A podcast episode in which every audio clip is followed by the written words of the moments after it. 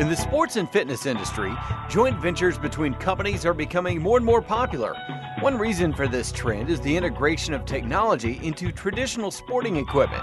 But such collaborations require careful legal consideration to ensure the separate and combined intellectual property of all the parties are protected.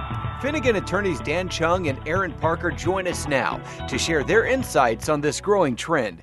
Dan, there are any number of joint ventures. Tell us about the most common ones. A business venture is the most common type of joint venture. That's where the JV partners will work together to bring products or services to market. Another type of JV or joint venture is a research venture.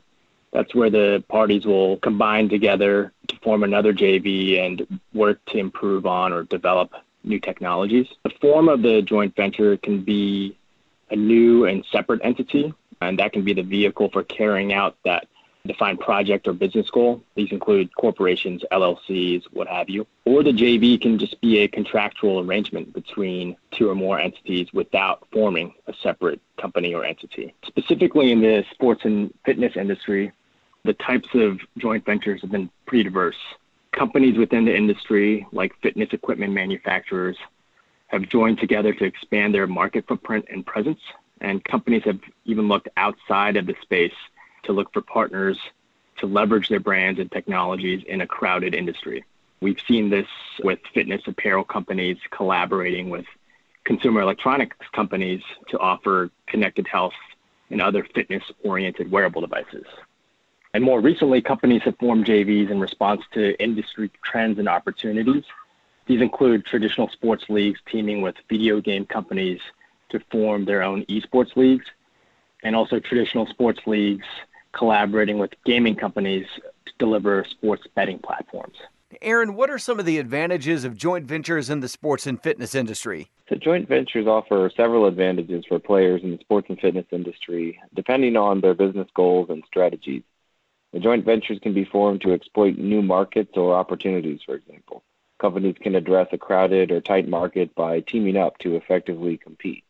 This includes the example that Dan mentioned of a fitness apparel company collaborating with a consumer electronics company to offer products in a crowded wearable space. Joint ventures can also facilitate entry or expansion in foreign markets. One example is that of a golf company that formed a joint venture with a Japanese apparel manufacturer to design, manufacture, and sell the golf company's apparel, footwear, and headwear in Japan. The company can also partner with a local entity to enter a foreign market that may have restrictions on foreigners, or the entity may have foreign IP that may be a barrier to entry into that country. JVs can also provide certain efficiencies. JV partners can share R&D costs and can catch up or adapt in areas of rapidly changing technologies, for example, faster product development. Joint ventures can also reduce the risk exposure. A joint venture party can reduce the risk of infringing the IP of others by sharing or combining IP for the joint venture. And finally, joint ventures can provide access to more capabilities, including new or complementary technologies and IP, marketing prowess of others, manufacturing and workforce capabilities, as well as research capabilities. Dan, what kinds of companies are seeking each other out for collaborations? So the types of companies in the sports and fitness industry include both large and small companies. For example, a small company like a startup that has the technology and the know how will seek to collaborate with a, a bigger or more major company that has the financial, manufacturing, or marketing capacities to commercialize that technology. And as Aaron mentioned, domestic and international entities can team up to enter or expand in foreign markets. And most typically, potential competitors will collaborate to form JVs to combine resources and develop new products and expand within their own market. And there are many other types of companies that have sought each other out, and this depends on the specific project or business goals.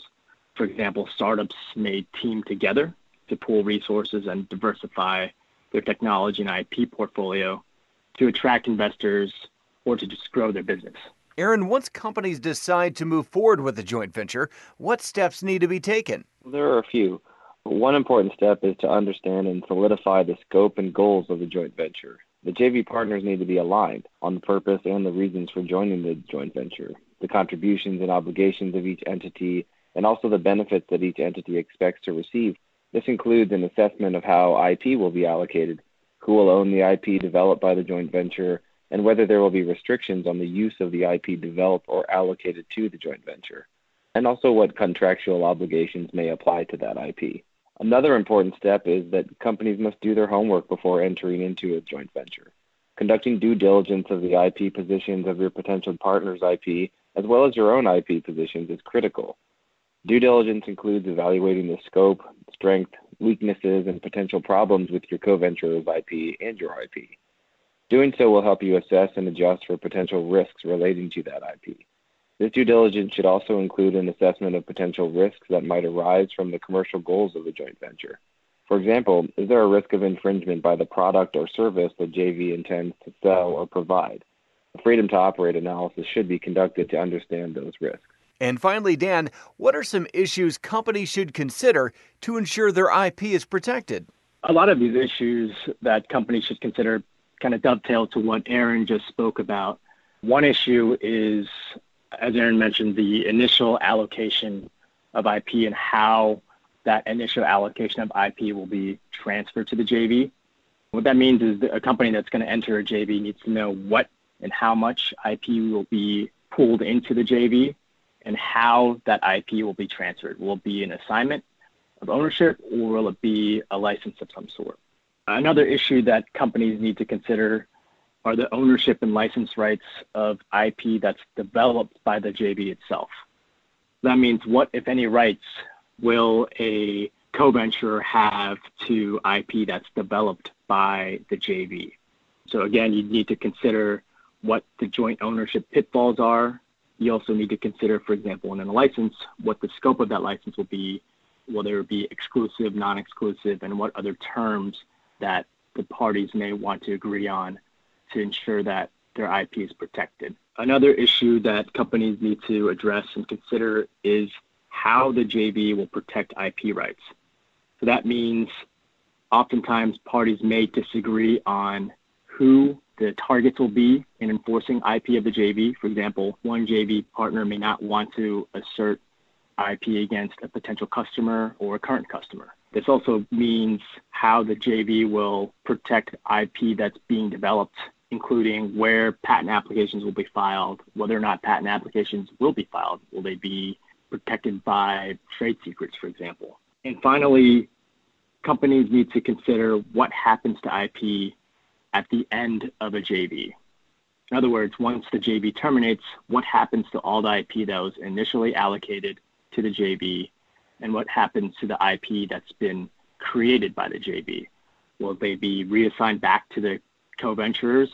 Will they be licensed to the co-venturers? Will there be cross licenses? All of these types of issues must be considered when a JV is terminated. Our guests have been Dan Chung and Aaron Parker, attorneys at Finnegan, one of the largest IP law firms in the world.